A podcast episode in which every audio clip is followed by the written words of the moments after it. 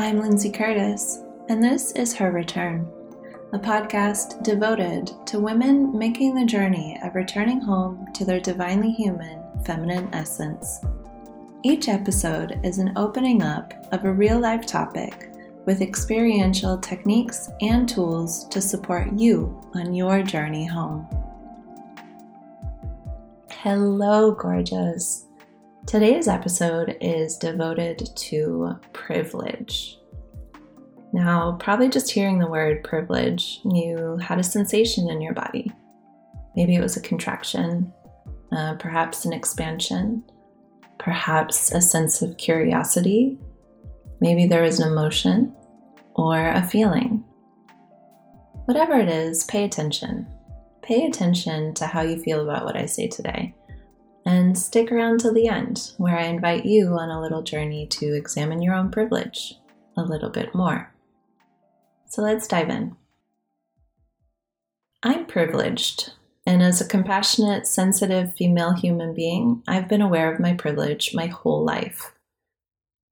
It took me a while to put words on that privilege, but I've always felt it.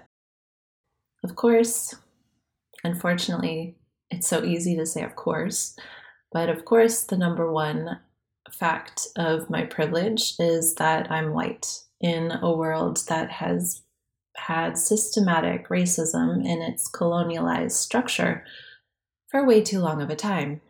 Huge privilege in a Western colonialized society. Huge privilege where racism is a fabric weaved within the funding structures.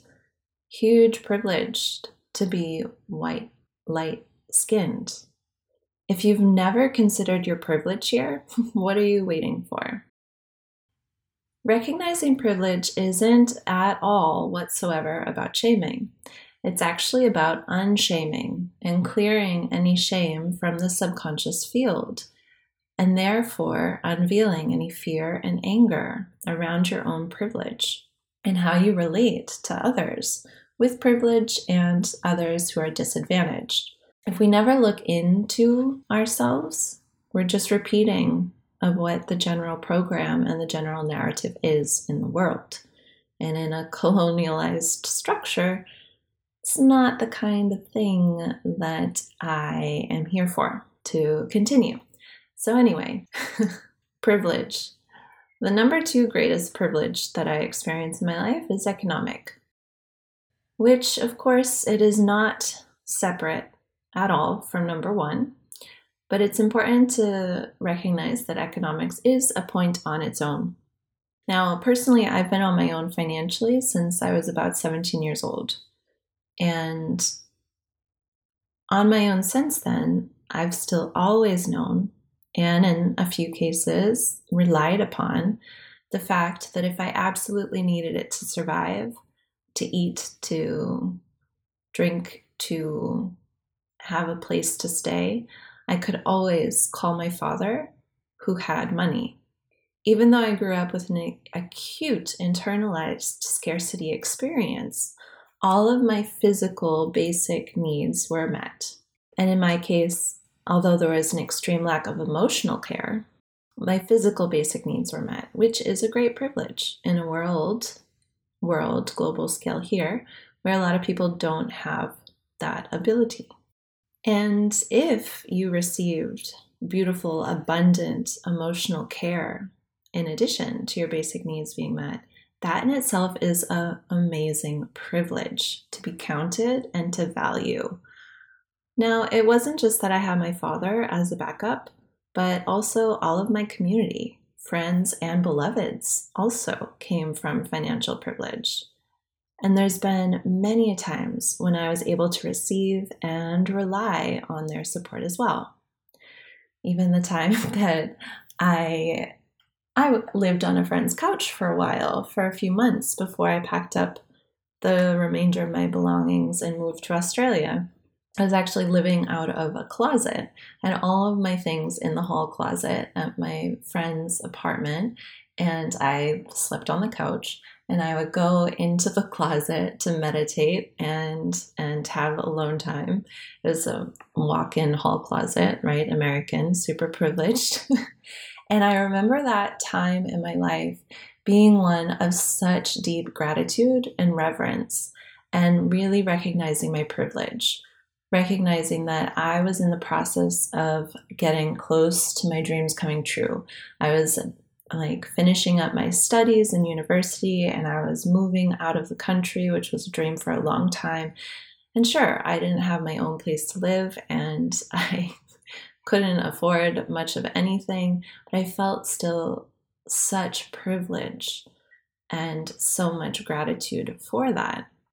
Privilege takes many shapes, and when we pause to take account of them and we expand that gratitude, we're able to actually use the energy of privilege for love.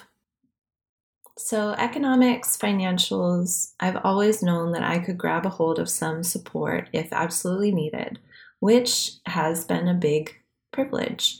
And when we look to how many people around the world still don't even have access to free flowing and clean drinking water, or even, for example, the great flooding that has happened most recently in Australia in what could be called very privileged neighborhoods, and they've been completely stranded without drinking water, with actually living in dirt and filth. It's incredible. Anyway, um, back to privilege. So I'm white and I'm financially privileged. I'm also educated with a university degree and a free thinking mind who enjoys actually finding first source reports.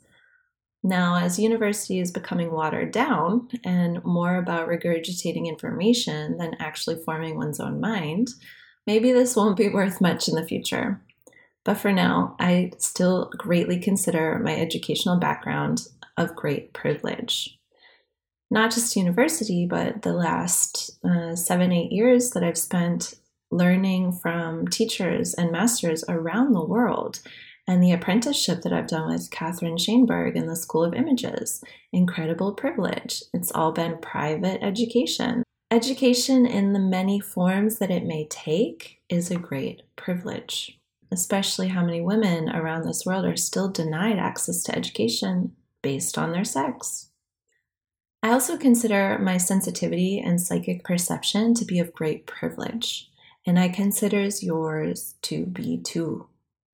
We'll go more into that another time, but for now, I desire to focus on these three areas of privilege skin color, financials, and education, as this is where there is the most shame stored up and blocking you beautiful women from actually using the privilege you were born into and that you have access to three times within a week, three separate soul sister clients of mine brought up the question of expression of shame around their privilege, around that privilege that couldn't possibly change, like their skin color or their family inheritance or their educational pathways that have already been walked and finished.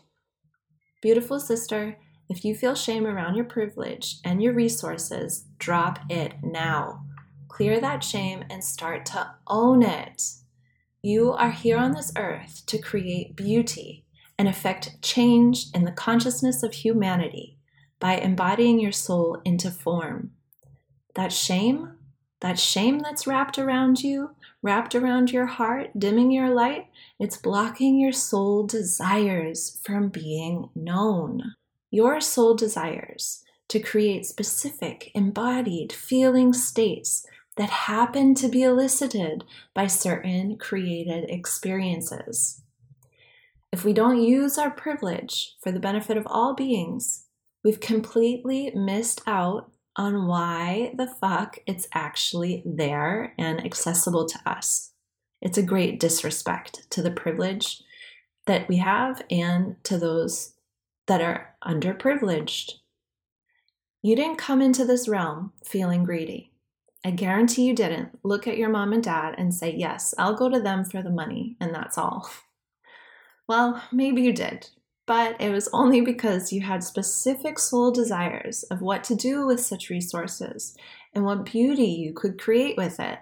It wasn't ever just for you. I am 100% sure of it. You, my love, are a beautiful, angelic hearted one who needs to claim and say yes to your current experience in all of its fullness. Yes, you have been highly educated. What a blessing. Now, what does your soul desire to experience with it? What does your soul desire to create? All that money and that land and those resources in your family line? Yes, you have great resources available. Fantastic. Now, what does your soul desire to create? What does your soul desire to live? That skin color that the colonized society has unjustly put value higher upon? Well, thank you, privilege. Let me use you to clear up all that muck in the energetic field around it and step into being of greater service for all. You weren't born into something to spin your emotional wheels around in the mud. You've got this for the greatness of all. And that is the right use of privilege. I recently really experienced an integration of this, and I'll tell the story about it. So, a couple of years ago, when I started to prepare for becoming a mama, I realized that there was no way I could handle working from home, being a mom, and cleaning and caring for all of my house alone. I tried to work it out with my partner, but he just wasn't attentive to the house the way I wanted him to be. He wasn't attentive to caring for our home in the same ways that are really important to me, as our home is a temple and it needs to be clean. and also, he doesn't like cleaning. And so, the energy of taking care of the house in certain ways is like a huge chore. So, it became very, um, very clear and, and like the necessity revealed itself that it was time to hire some support. And so I realized I needed support from someone outside to hire someone to come help us out in the house with cleaning and organizing. But my, oh my, what a process it catalyzed around deserving, around privilege, around valuing of work, around gender roles, around am I good am I a good partner if I pay someone else to sweep the kitchen? It was hilarious and it was completely great. Uh, this process helped me clear out a lot of conditioning. And in in that, I found an amazing woman who helped us so much. And a few months ago, we moved from the city to the countryside and we had to say goodbye to our beloved Amini, the magical woman who gave our home and family immense love. When I was grieving our separation and moving on from another, I realized just how much she actually taught me about my privilege and its rightful use. Because I consider it a great privilege to be able to pay her to clean our home. And home cleaning is something that I really highly value. It completely nourishes us on all the levels and it gives a sparkling vibration to the environment that I live and work in. And I love that and I'm so grateful. And Amini is a fantastic woman and worker, and she literally cleaned our home as if it was her own. And I felt that every single time and we always connected in the heart. And she had she she was so incredibly helpful to me as a new mom as well. One time while she was cleaning i had put my son to sleep and i fell asleep too. When i woke up to a fully clean and peaceful home i was so incredibly nourished that i cried. And i can feel it in my being as i speak this now this privilege of our paying power allowed us to receive and allowed me to start working actually a lot sooner than if I hadn't had that support after birth. And I was able to start giving of myself to other areas of life, which is what my soul greatly desired and desires.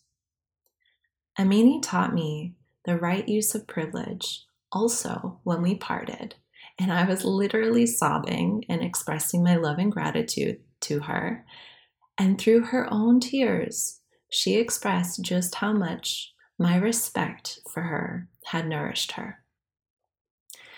Now, if I was interacting with her out of shame, she wouldn't have ever gotten to receive the respect that I truly do have. And that's the thing. Even if you have respect and you have gratitude for something within your experience, if you have a bunch of shame covering it up, we don't get to see or experience that respect or feel and experience that gratitude.